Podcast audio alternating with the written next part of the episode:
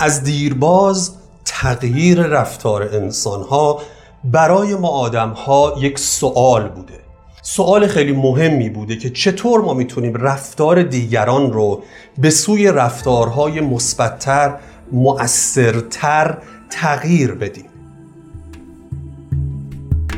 این چه برای شخص انسان‌ها و چه برای نهادها و دولت‌ها و سازمان‌ها همیشه مطرح بوده. به عنوان مثال چطور ما میتونیم کاری بکنیم که مردم شهرها رو آلوده نکنن، آشغالشون رو کف خیابون نندازن، از وسایل حمل و نقل عمومی استفاده بکنن. سوال مهمیه. در مصرف آب صرفه‌جویی بکنن. آیا میشه از اصول و فنون اقناع، متقاعدسازی و ترغیب انسان‌ها در چنین اموری استفاده کرد؟ این سوال رو یک تیم تحقیقاتی در آمریکا روی میز گذاشت و رفت سراغ 300 خانواده در ایالت کالیفرنیا. از اونها خواست که ما طی یک بازه زمانی در یک سال مشخص مصرف انرژی شما رو، یعنی مصرف الکتریسیته، مصرف برق شما رو میخوایم پایش کنیم، مانیتور کنیم و بعد پیام‌هایی برای شما ارسال میکنیم. خب 300 خانواری که موافقت کردن در این طرح پژوهشی مشارکت داشته باشند، پایش و مانیتورینگ مصرف انرژیشون آغاز شد. تیم تحقیقاتی دنبال این بود که ببینه چند خانواده مصرفشون بیش از حده، چند خانواده پر مصرفن، چند خانواده کم مصرفن و الی آخر.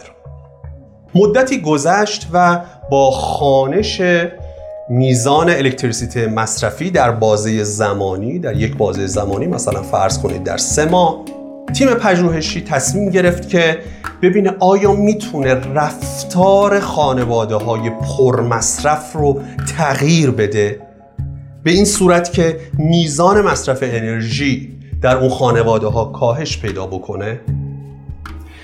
کارت‌های حاوی پیام‌هایی برای این منازل، خانواده‌ها ارسال شد. آنچه که در متن پیام براشون نوشته بود این بود که لطفاً در مصرف انرژی صرفه‌جویی کنید. تصور میکنید که چقدر این پیام تونست تأثیر بذاره و موجب کاهش مصرف انرژی در این خانواده ها بشه؟ هیچ تأثیری نداشت. این پیام مستقیم که در مصرف انرژی صرفه‌جویی کنید هیچ تأثیری نتونست بذاره.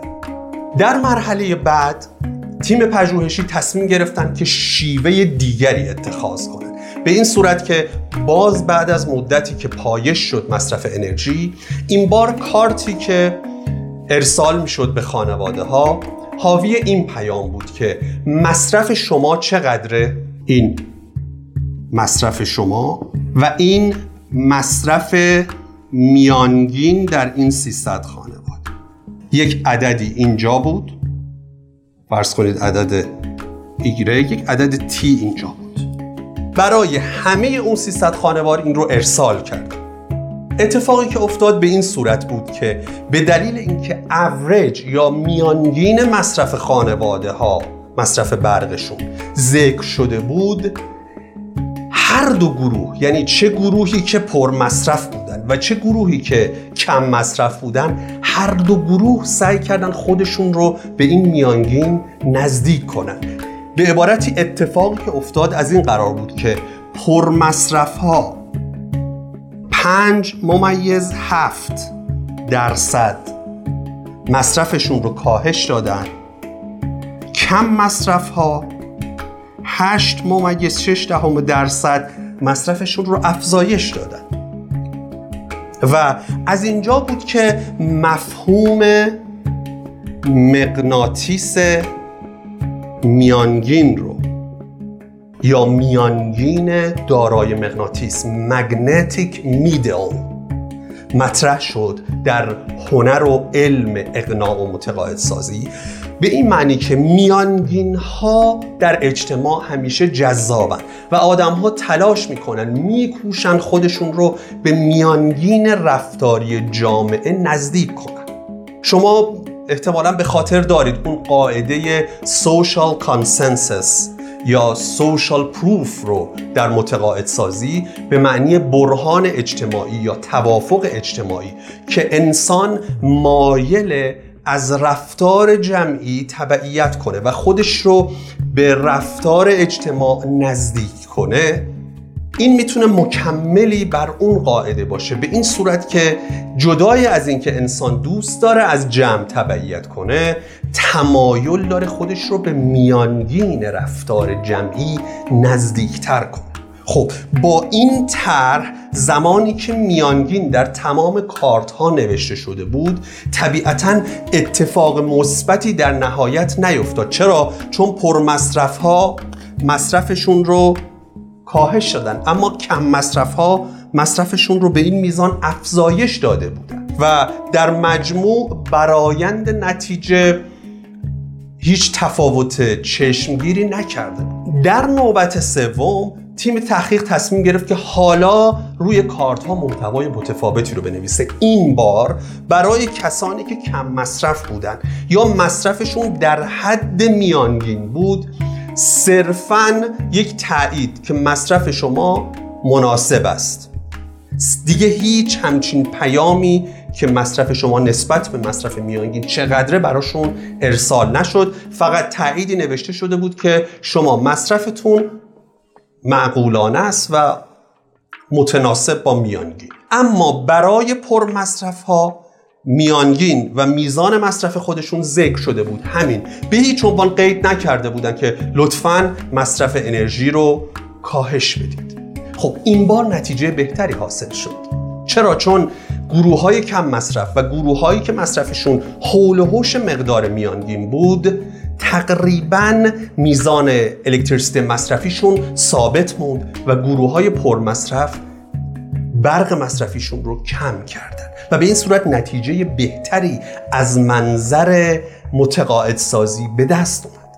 در نوبت چهارم حتی تونستن تأثیری کمی بیشتر بذارن، به این صورت که روی کارت‌های افرادی که کم مصرف بودن یا مصرفشون مصرف متوسط بود، ایموجی هایی قرار دادن، ایموجی به این شکل، یک ایموجی لبخند قرار دادن، همین، باز بدون هیچ پیامی که شما مصرفتون خوبه یا ممنون که صرفه جویی کردید، فقط یک لبخند.